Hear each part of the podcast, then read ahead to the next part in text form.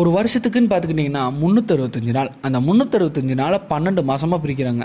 So ஒரு மாதத்துக்குன்னு எடுத்துக்கிட்டிங்கன்னா ஆவரேஜாக நாலு வாரத்துலேருந்து அஞ்சு வாரம். ஸோ ஒரு வாரத்துக்கு ஏழு நாள். அந்த ஏழு நாளில் ஏதாவது ஒரு மூணு நாள் ஏதாவது ஒரு படத்தோட update title teaser trailer extra extra ஏதாவது ஒரு அப்டேட் வந்துகிட்டே இருக்குது ஆனால் நம்ம தலை ஃபேன்ஸ் மட்டும் ரொம்ப பாவங்க. கிட்டத்தட்ட ஒரு ஐநூறு நாள் நியர்லி வந்து டூ இயர்ஸ் ஜஸ்ட் அந்த வலிமை படத்தோட அந்த டைட்டிலை மட்டும் வச்சுட்டு இன்னை வரைக்கும் அப்டேட் வேணும் அப்டேட் வேணும்னு சொல்லி இந்த ஸ்பைடர் மேன் ஃபார் ஃப்ரம் ஹோமில் வர்ற மாதிரி வேற எவர் ஐ கோ ஐ சி யூங்கிற மாதிரி எங்கே போனாலும் எங்கே பார்த்தாலும் வலிமை அப்டேட் வலிமை அப்டேட் வலிமை அப்டேட்னு சொல்லி கேட்டுகிட்டே இருக்காங்க. ஸோ தயவுசெய்து அந்த அப்டேட்டை ஏதாவது ஒரு சின்ன அப்டேட் கொடுத்தாங்கன்னா நல்லாயிருக்கும் வணக்கம் மக்களே நான் தான் உங்கள் ஆர்ஆர் பேசிகிட்டு இருக்கேன். From the channel Kunjumani.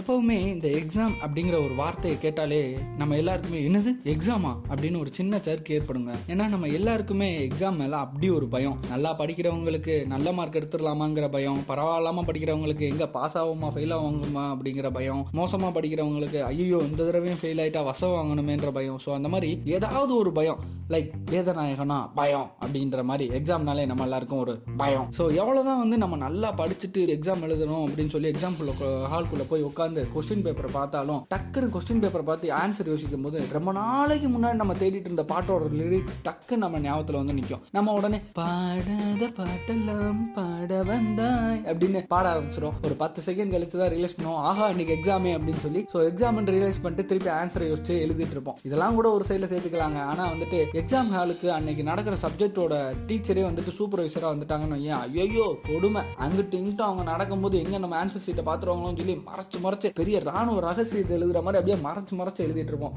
ஏன்னா அவங்க அதை பார்த்துட்டாங்கன்னா வெளியே வந்து நம்மகிட்ட என்னடா எக்ஸாம் எழுதிருக்கேன்னு சொல்லி வைவாங்கன்ற ஒரு பயம் தான் ஆனால் முன்னால இவ்வளோதான் வந்து பிரச்சனைகள் இவ்வளவுதான் வந்து ப்ராப்ளம்ஸ் எல்லாமே இருந்துட்டு இருந்தது. ரொம்ப வந்து லிபரலாக இருந்தா இருந்துச்சு. ஆனால் இப்பெல்லாம் ரொம்ப மோசங்க. இப்போ உள்ள ஸ்டூடெண்ட்ஸ் எல்லாம் ரொம்பவே பாவம். ஏன்னா அவங்களுக்கு ஒரு த்ரீ இயர்ஸ் அதாவது டென்த் லெவல்த் டுவெல்த் அப்படின்ற ஒரு த்ரீ இயர்ஸ் வந்து மூணுத்தையுமே பப்ளிக் ஆகினதுனால ஸ்கூல்ஸ் எல்லாம் போட்டு அவங்கள போட்டு புளியிறாங்க அந்த மூணு வருஷமே அவங்க வாழ்க்கையில் வந்துட்டு ஹரி படம் மாதிரி தாங்க போகுது. அப்படியே எதுக்கு படிக்கிறோம் ஏன் படிக்கிறோம் தெரியாமல் ரெண்டே மாதம் ரெண்டே மாதத்தில் சப்ஜெக்ட்ஸ் எல்லாத்தையும் போர்ஷன்ஸ் எல்லாத்தையுமே முடிச்சுட்டு monthly test mid term test class test one hour test special test half yearly quarterly எக்ஸாம்ஸ்னு சொல்லி அப்பா சொல்கிற எனக்கே மூச்சு வாங்குது. பாவங்க அந்த பசங்களாம் ரொம்ப கஷ்டப்பட்டு அவங்க வருஷத்தில் அந்த மூணு வருஷத்தை ஏன் எதுக்குன்னே தெரியாமல் வந்துட்டு அவ்வளோ வேகமாக வந்து ஓடுற மாதிரி அந்த எக்ஸாம்ஸ்னாலே வந்து ஓட வைக்கிறாங்க. டீச்சர்ஸுமே எக்ஸாம் வச்சுக்கிறாங்க அப்படின்னு சொல்லி அவங்க மேலேயுமே நம்ம கோவப்பட முடியாது. ஏன்னா வந்துட்டு என் மேனேஜ்மெண்ட் என்ன சொல்லுதோ அதான் அவங்க கேட்க முடியும்.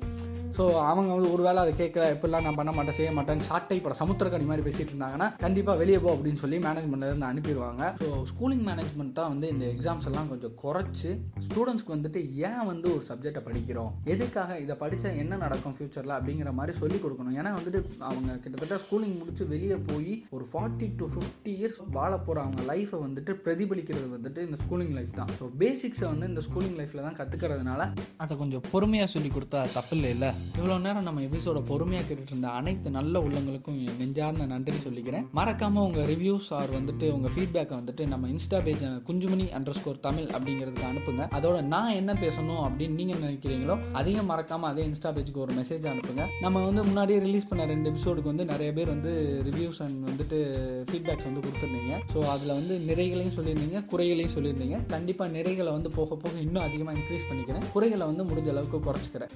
இதே மாதிரி ஒரு லைஃப் மேட்டர்ஸோடையோ கருத்தூசியோடையோ கிரிஞ்சு ஸ்டோரிஸோடையோ அடுத்த எபிசோடில் உங்களை வந்து சந்திக்கும் முறை உங்களிடம் இருந்து விடைபெறுவது உங்கள் அரார் டாடா!